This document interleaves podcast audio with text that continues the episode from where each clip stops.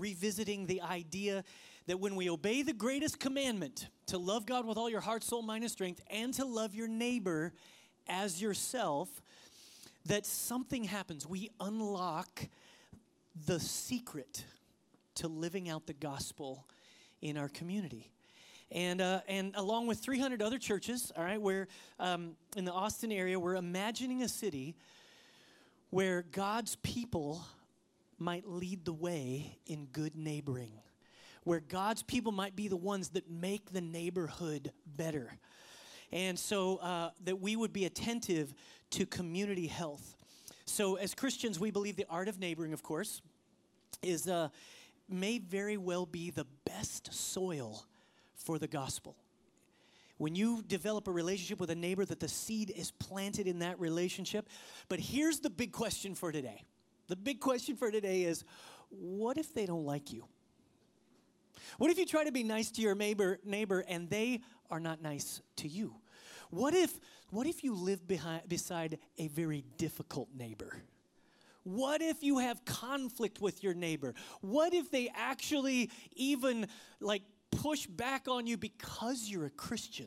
Like they don't want to hear any of that. They don't want to have anything to do with you. What do you do if your neighbors are always creating conflict?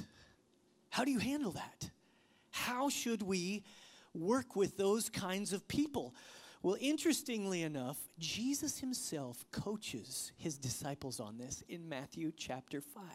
Now, we wish, we certainly wish that all relationships, relationships of every kind, would be easy to maintain, easy to develop, right? We wish we could just make friends really easily, but it's hard work. We wish we could just have a marriage relationship that wasn't hard to develop a, a, a, really good, solid, healthy relationship, but it's hard work. Every relationship is hard work. As I was thinking about this, um, as I was thinking about this this week and I was getting ready for it, I thought of Harold and Marie. Harold and Marie had been married 50 years.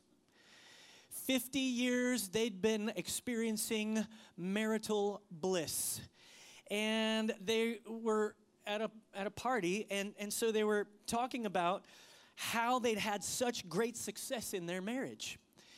And um, they, Harold said that they'd never had an argument ever in the history of their marriage. And so he, he said, Well, here's how it happened. The first day, we came out of the church, got into the horse drawn carriage, right? And we started to take off, and the horse wouldn't go. Marie got out, walked around in front of the horse, and said, That's one. Got back in the carriage, kept going. Tried to get it to go a little further, kept, kept stopping. The horse kept stopping. Mary, Marie would get out of the carriage and go around to the horse and say, That's two. Third time, trying to get trying to get the horse to go finally marie gets out and gets around in front of the horse pulls out a revolver and shoots the horse right in the head yeah, I know, shocking. We're in Austin. It's shocking. Harold's like, You can't kill animals. You can't do this. What are you doing, Marie? This is not right. And she looked at him and said, That's one.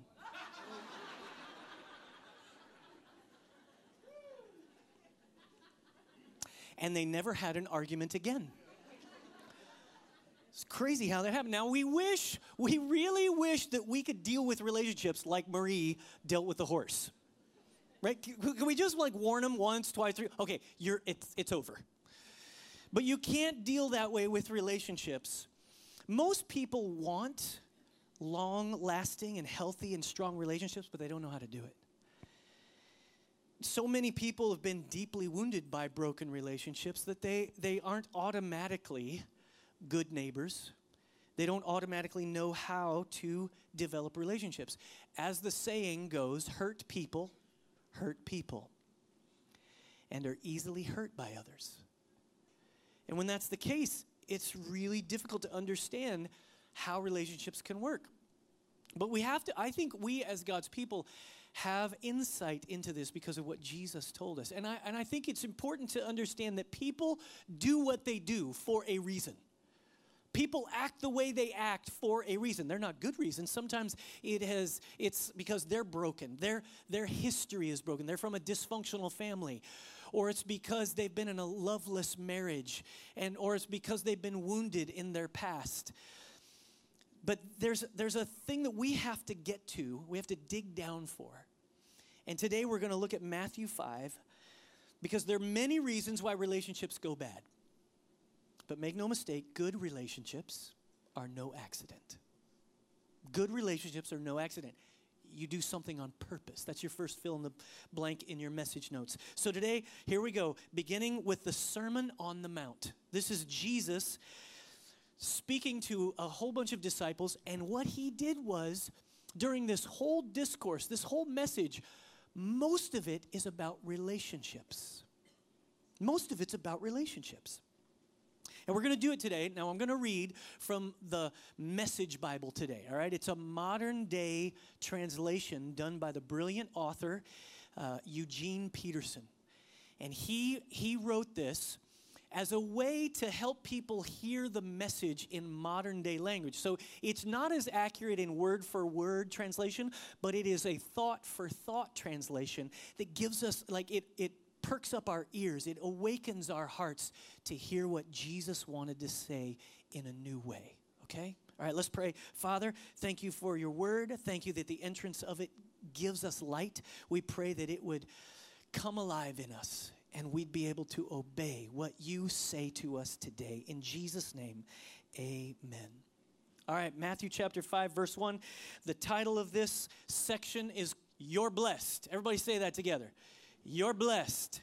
Oh, you're blessed. Come on, people. Wake up a little bit. Here we go. When Jesus saw his ministry drawing huge crowds, he climbed a hillside. And those who were apprenticed to him, the committed, climbed with him. Arriving at a quiet place, he sat down and taught his climbing companions. And this is what he said You're blessed when you're at the end of your rope. With less of you, there is more of God and his rule. You may know it as blessed are the poor in spirit, for theirs is the kingdom of heaven. Eugene writes, You're blessed when you're at the end of your rope. With less of you, there's more of God and his rule. Verse 4 You're blessed when you feel you've lost what is most dear to you. Only then can you be embraced by the one most dear to you. This is blessed are those who mourn for they will be comforted. Verse 5, you're blessed, fortunate, happy. Some would say this word even means lucky. Jesus is talking about a way that the kingdom of God works. He says, You're blessed when you're content with just who you are. No more, no less. That's the moment you find yourselves proud owners of everything that can't be bought. Verse 6 You're blessed when you've worked up a good appetite for God. He's food and drink and the best meal you'll ever eat. The first thing we have to understand about relationships is we have to begin with God. Number one, begin with God. Kingdom relationships start with a relationship with Him. Your most important relationship is the one you have with God. Don't ask God to join your relationships, begin with Him before your relationships. So many of you who are single adults, you get into these relationships sometimes, then you ask God to come in and join the relationship. Oh, God, make this the man. Make him the man that you want him to be, please. Start with God and let him lead you to the right relationship. Begin with God. Jesus is talking here about spiritual poverty. He's saying, we're most fortunate when we recognize that we are in need, that we can't produce this on our own. Admitting we are insufficient on our own, that we need Him and we need others. He's saying that even though we mourn, even though we lose things, we can be comforted by Him. And when we choose humility, when we choose meekness, we begin to have influence in the world. We begin to be able to make relationships really work. That's what Jesus is saying. He's saying choose brokenness over self sufficiency, choose humility versus arrogance, choose, choose compassion over judgment. You're not going to be able to implement any of the principles we talk about today unless you understand that you have to have a vibrant, meaningful, healthy relationship with God. Philippians 2:13 says, "For it is God who is at work in you both to will and to work for his good pleasure." I love this verse because notice what it says. God is at work in you both to will and to work for his good pleasure. That means he's giving us the desires. The desires come from him, and then the ability to do the job comes from him. If we have him in our lives, he'll help us build the right relationships. He, he wants to heal us from the wounds of our past. He wants to help us not be defined by our failures, by the struggle of relationships. He wants us to begin with Him. Let's continue with verse 7. You're blessed. Everybody say, You're blessed. You're blessed. You're blessed when you care. You're blessed when you care. At the moment of being careful, you find yourselves cared for. You know it is blessed are the merciful, for they shall be shown mercy. You're blessed when you get in your inside world, your, your mind and your heart put right. And then you can see God in the outside world. I want you to read that again. Check that out. You're blessed when you get your inside world, your mind and your heart put right. Then you can see God in the outside world. That's because God always works from the inside out, never works from the outside in. He works from the inside out. The second big point is you have to work on yourself. You have to work on yourself. Your relationships can only be as healthy as you are. Your relationships can only be as healthy as you are. In fact, the very verse that we're use, using for this whole series is the key verse love your neighbor as. It's really hard to have self loathing and be a good neighbor. You have to find a way to understand who you are, what God has done in your life. And there has to be an acceptance of who you are, and then an ability to work on who you are. You cannot give to others what you do not have. We tend to focus on others whenever we talk about relationships, but we have to look at ourselves. And the reason, listen, the reason your neighbor may not like you may have more to do with you than them there, there, there, may be a, there may be a problem here that you're having to work through, the, uh, an issue that there's a reason why you're not open, why you're not willing to be generous with them. If you live in this kind of fear and kind of hurt, it really ruins all relationships. I'm going to highlight some principles from the great author John Maxwell today. John Maxwell wrote a great book. If you have the time to pick it up, it's called Winning with People. It's one of the it's it, it's the best book he's ever written, and he's a he's profound when it comes to relationships. He has something called the the lens principle. The lens principle. Who you are determines how you see the world. Everybody comes to relationships with a way that they see the world because of who they are, what they've experienced, what their temperament is. And we come to the world and we see it the way that we're wired. But we have to see ourselves accurately and be able to understand what we're supposed to work on. So we listen, and make no mistake, we all need work. We're all in process. Okay, nobody's made it. All right, we're all work, a work in process, but we need a mirror to see ourselves accurately. And you know, the scripture speaks of itself as a mirror. The word of God, we hold it up to our lives and we see ourselves in it. And then the scriptures show us who we really are and help us to adjust. Help us, you know, when you get up in the morning, you came to church and you looked in the mirror and you fixed your hair. Those of you have hair. And you and you made yourself look presentable right? And and and if you came to church like you you woke up, people would be shocked. Most of you had huge bedhead. Right? And so what do you do? You go in the bathroom, you look in the mirror, oh, I can't go to church like this. I gotta do something about that. You put water on it, you wash it, you paint it, whatever you need to do. And then and then you and then you come to church. The Bible is a mirror for our lives, and we hold it up and we see what's wrong, And then God gives us the strength, the ability, the provision to fix it. And we all need to do this. And listen, the reason we do this is we got to be the kind of people who attract others instead of repel them.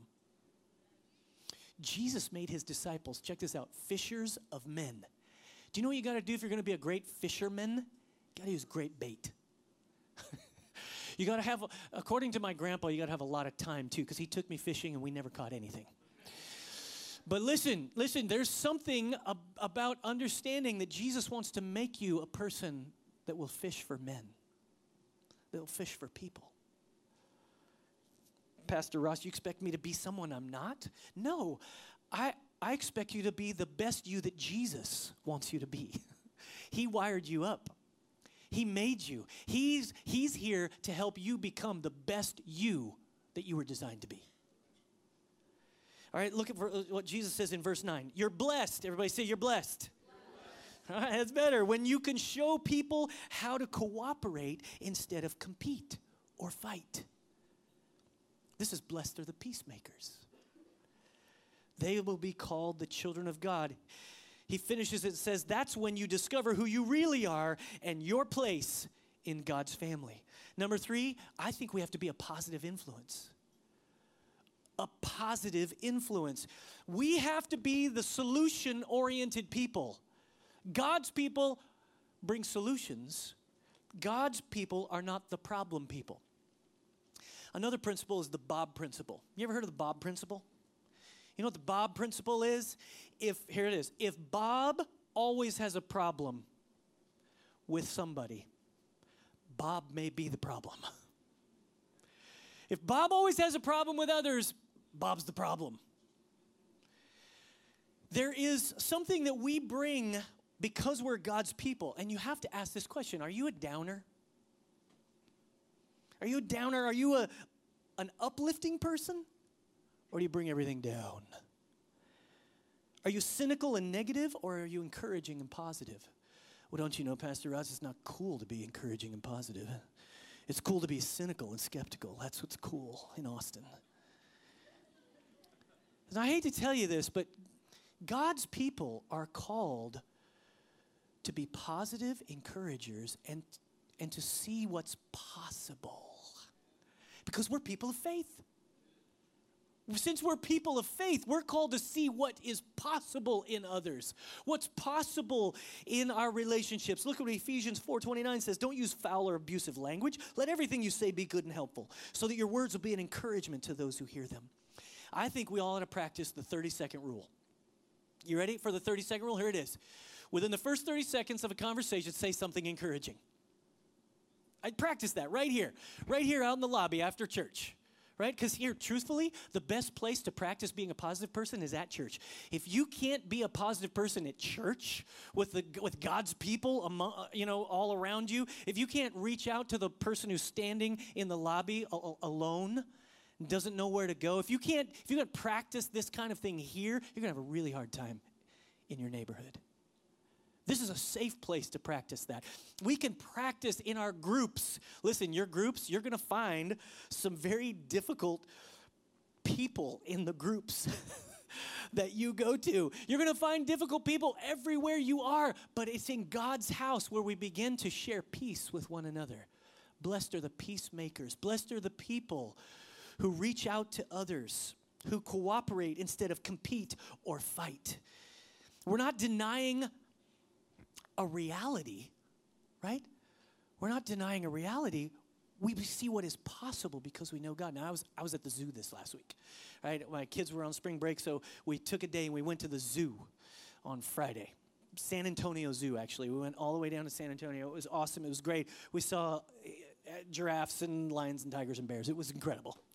And, and so um, we're walking around, and we are, you know, there's people everywhere, and I see this lady and she's just surrounded by kids. And I mean, I, I, don't know if they were all friends or they were all her kids, but it was a lot of kids. And that's a big deal for me because I'm a father of five. So I, you know, everywhere we go, it's a circus. So, this, but this is like another level of circus. I don't know. She had like kids everywhere, and it looked like her husband was kind of trying to corral some of them, and she had one on her back, and I couldn't tell if he was in a like a harness or if he was just like on her back. And so she's walking around, she's pushing a stroller and got one on her back, and they're all kind of running around, and she's like, you can just see her. She's just like, oh my gosh, coming to the zoo was such a mistake. But I saw her I, and I was just watching her out of the corner of my eye, and she took out her phone, the kid's still on her back, and she holds up the phone to the animal behind her and goes, and then she put it down. I was like, back to the grind. the zoo selfie. Oh, I wish you guys were here. This is so awesome. Hashtag, we're family, we're awesome. I'm not sure she was really enjoying it that much. Right? When I say we're called to be positive, I'm not talking about some kind of fake outer veneer where you just say stupid things to people all the time. How you doing? I'm blessed. I'm blessed. Yes. Okay, what I'm talking about is a real inside conviction and faith that there's something positive that you are living your life for and that you see in others. That's what I'm talking about. That's what God's people are called to. And listen, there's all kinds of ways to deal with conflict our idiosyncrasies, our personalities, and, and, and we got to practice that right here because, because we're going to have to live it out there, all right? Let's pick up the story, keep, keep going in verse 10. You're blessed when you be, you want to say it? You're blessed. Say it again. You're blessed when your commitment to God provokes persecution. You're fortunate when your commitment to God provokes persecution. You are lucky when your commitment to God provokes persecution. The persecution drives you even deeper into God's kingdom. Not only that, count yourselves blessed every time people put you down or throw you out or speak lies about you to discredit me. What it means is that the truth is too close for comfort and they're uncomfortable. You can be glad when that happens. Give a cheer even, for though they don't like it, I do and all heaven applauds, and know that you are in good company. My prophets and witnesses have always gotten into this kind of trouble. I love that. Number four, respond to negative people with confidence and conviction. Respond to negative people with confidence and conviction. Sometimes your commitment to God will cause people to resist you, to dislike you to even work against you. That is part of living in this world. Not everyone we meet will connect with us, and that's okay. Let it drive you deeper into God's kingdom, deeper into His heart, deeper into what He wants from you in regards to that relationship. We still engage people, right? We don't shut down with difficult people, but we engage them with confidence and conviction because why? We know who we are and we know what we believe. That's what God has called us to. And we trust God to help us respond with the right heart and the right attitude. Here's what 1 Peter 4:12 says. It says, "Dear friends, do not be surprised at the fiery trial, the fiery ordeal that has come on you to test you as though something strange were happening to you." Here's what Jesus is saying. He's saying, "You shouldn't be surprised that you have trouble with people. This is just part of the deal. People are difficult. You're difficult.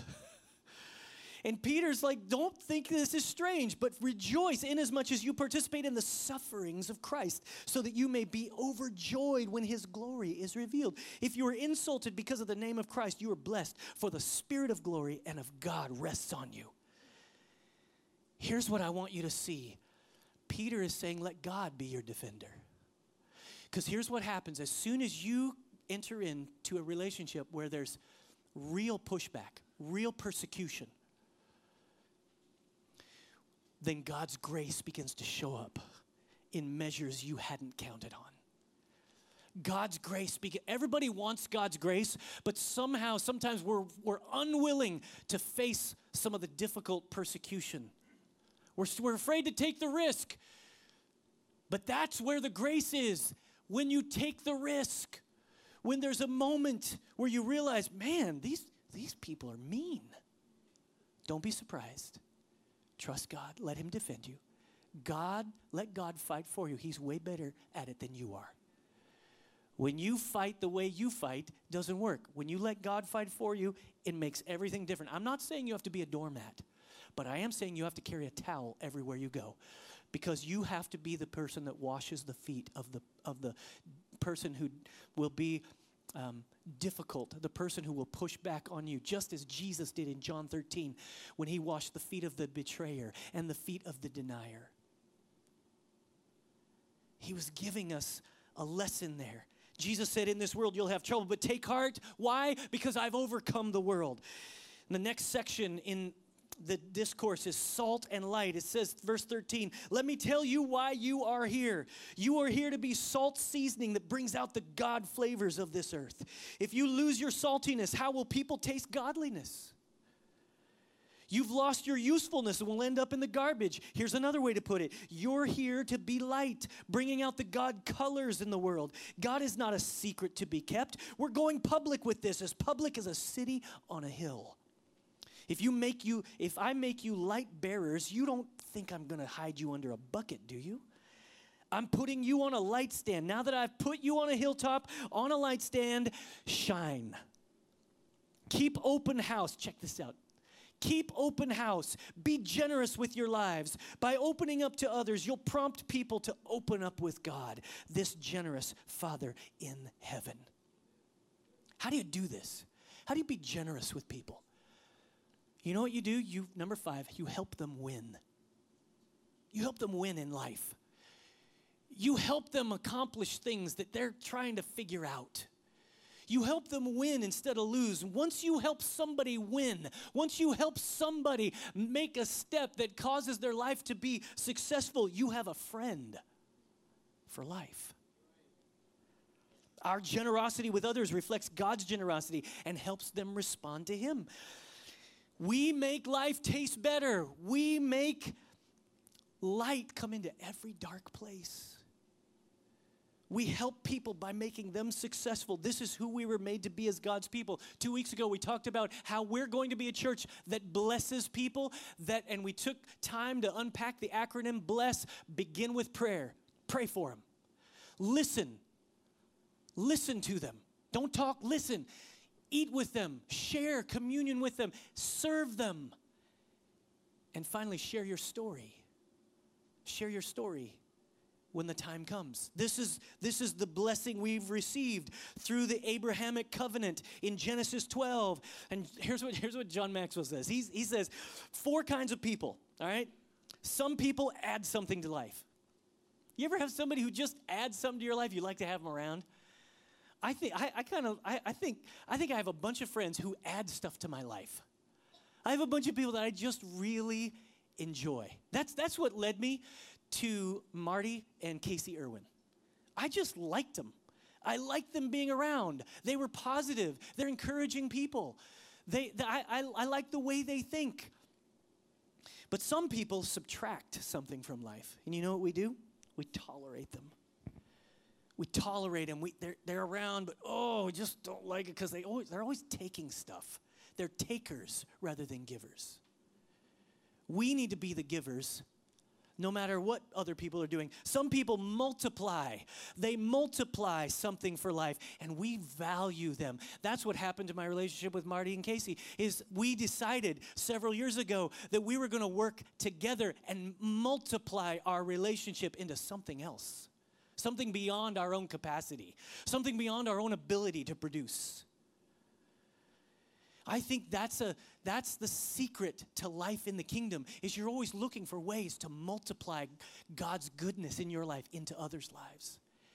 You're trying to go beyond what you can just produce and what God wants to do in other people's lives. Some people, though, they divide they divide something in life and we just avoid those people. We don't want to be around those people. They're always divisive. They're always pitting people against each other. We we we want to we want to get rid of them. We avoid them. But here's the thing. You and I are called to be multipliers. Don't don't subtract. Don't divide. Don't just add. Rather, multiply all of God's goodness in others. And here's the thing as eh, eh, what I believe is as your friendship rises in value in another person's life, guess what? They want to know where that value comes from. They want to know why this is so worthwhile. Finally, Jesus begins to talk about really serious things. This is labeled under the title of murder. Verse 21 says, You're familiar with the command to the ancients, do not murder. I'm telling you that anyone who is so much as angry with a brother or sister is guilty of murder. Carelessly call a brother idiot, and you might just find yourself hauled into court. Thoughtlessly yell stupid at a sister, and you are on the brink of hellfire. That's what I tell my kids right there. the simple moral fact is that words kill. Six, say the right words at the right time. Say the right words at the right time. Many folks say the right words at the wrong time, or they say the wrong words at the right time. but you and I have to recognize the power of our words. Proverbs 18 says, The tongue has the power of life and death, and those who love it will eat its fruit. You ever heard the saying, better to say nothing and thought a fool than to open your mouth and remove all doubt? There's a, there's a thing here that we have to be sensitive to what the Holy Spirit is doing in our lives and say the right things at just the right time. That's what, that's what good relationships do. And that's what, that's what people do in difficult relationships. They say the right thing at the, at the right time. And you and I, I know we live in a country where we have the right to say anything we want. First Amendment is very important to us. The right to say whatever we want, but we subscribe to a higher authority than the Constitution. Our authority is the scriptures, which means we don't have the right to say anything we want anytime we want. You and I look to a higher authority in the scripture and to God Himself, and we say the right thing at the right time. And there's two things when you're in conflict with, with people two things to consider tone and timing. You can write it down in, in your side notes. Tone and timing. Do you have the right tone? You know, tone, right? Babe, how you doing? And she looks back at me and says, fine. She said fine, but that tone did not sound quite right. I think something's wrong. Right? Tone and timing, these are the two guiding principles of dealing with conflict. And so we've got to say the right words at the right time. And we've got to use our words to encourage people and and and and we have to we have to do things that are kind of out of the ordinary sometimes and say the right thing at the wrong time. You know, we've lost the art of note writing, thank you notes or whatever, but you know what we have instead? We have texting.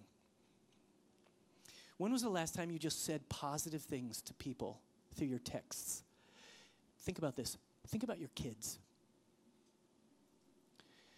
Your kids are starving for positive reinforcement. They want it from you. Take a moment and tell them something good about themselves.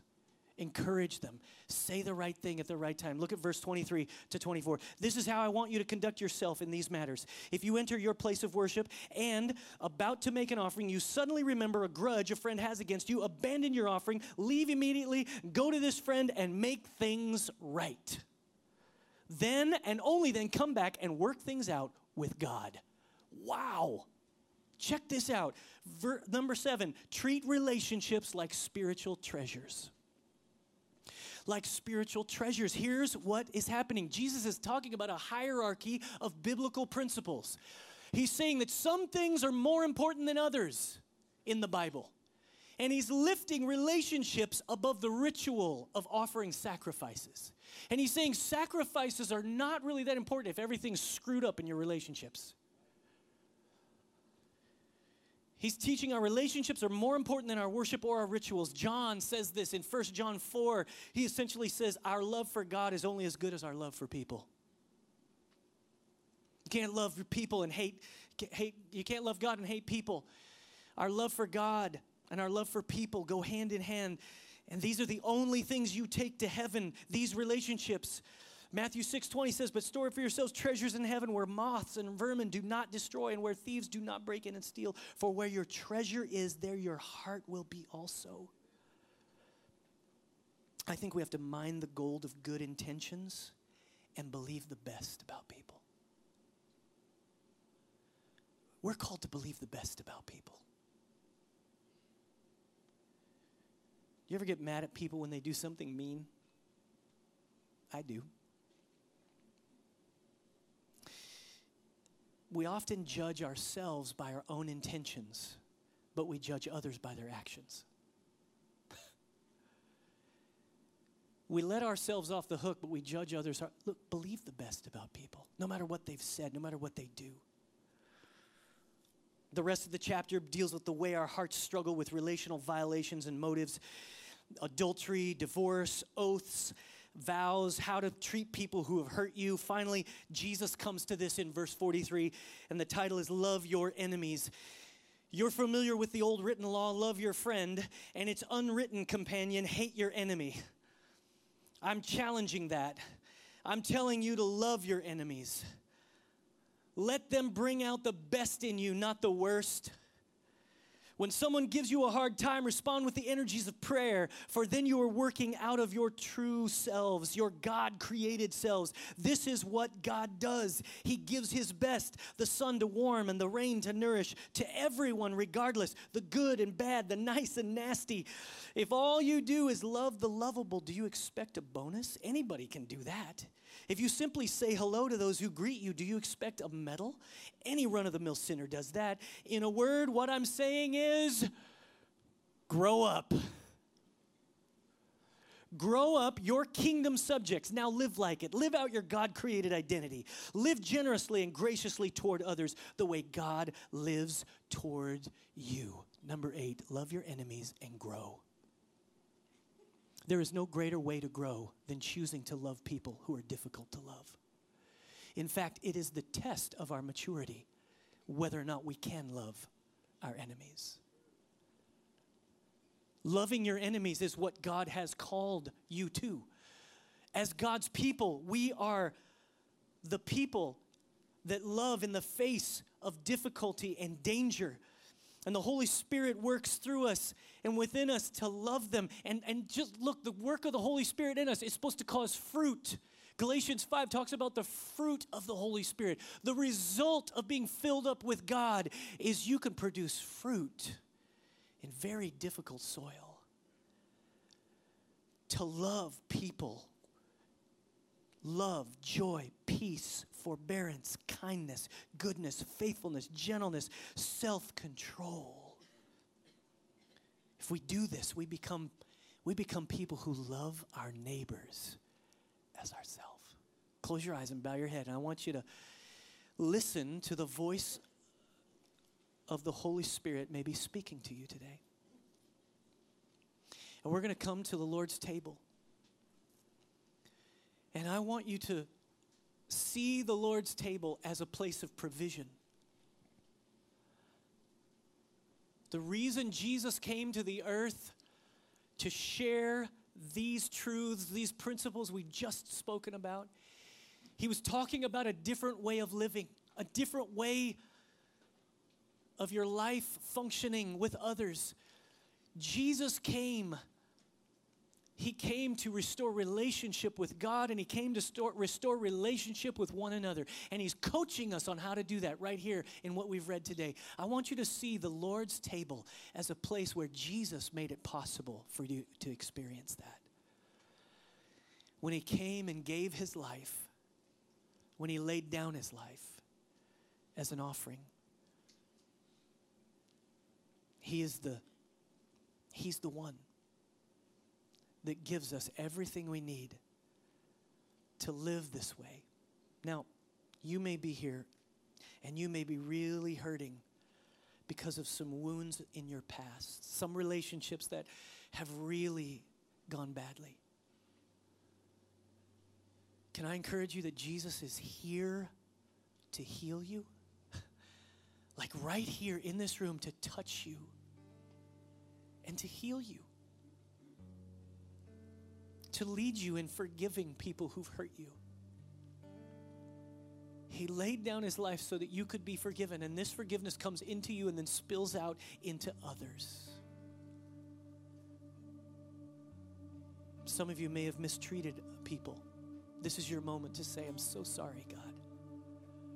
Please forgive me. Please heal me. Please cleanse me. Forgive me of my past. You might be in the middle of a very dark moment in your marriage or, or in your career. Would you come to the table and receive provision for His grace? And as you do, I want you to think about Jesus, who on the night he was betrayed, he took bread. And after he'd given thanks, he broke it. And he said, This is my body, which is broken for you. Whenever you eat it, I want you to remember me. And then in the same way, he took the bread. And after he had given thanks, he said, This is the new covenant in my blood. Whenever you drink it, I want you to remember me. It is the forgiveness of sins. The cup cleanses us with the blood of Christ. The, the bread, representative of Christ's body, broken for us so that we could be whole, so that we could be healed. Father, we receive this now. We ask you to touch our hearts and touch our lives, touch our past, touch our history, touch our stories, rewrite our stories, recreate us, mold us, shape us, provide for us everything that we need so that we can then share your generosity and love with the world, with our neighbors. We come to you and receive provision for that. In Jesus' name, amen.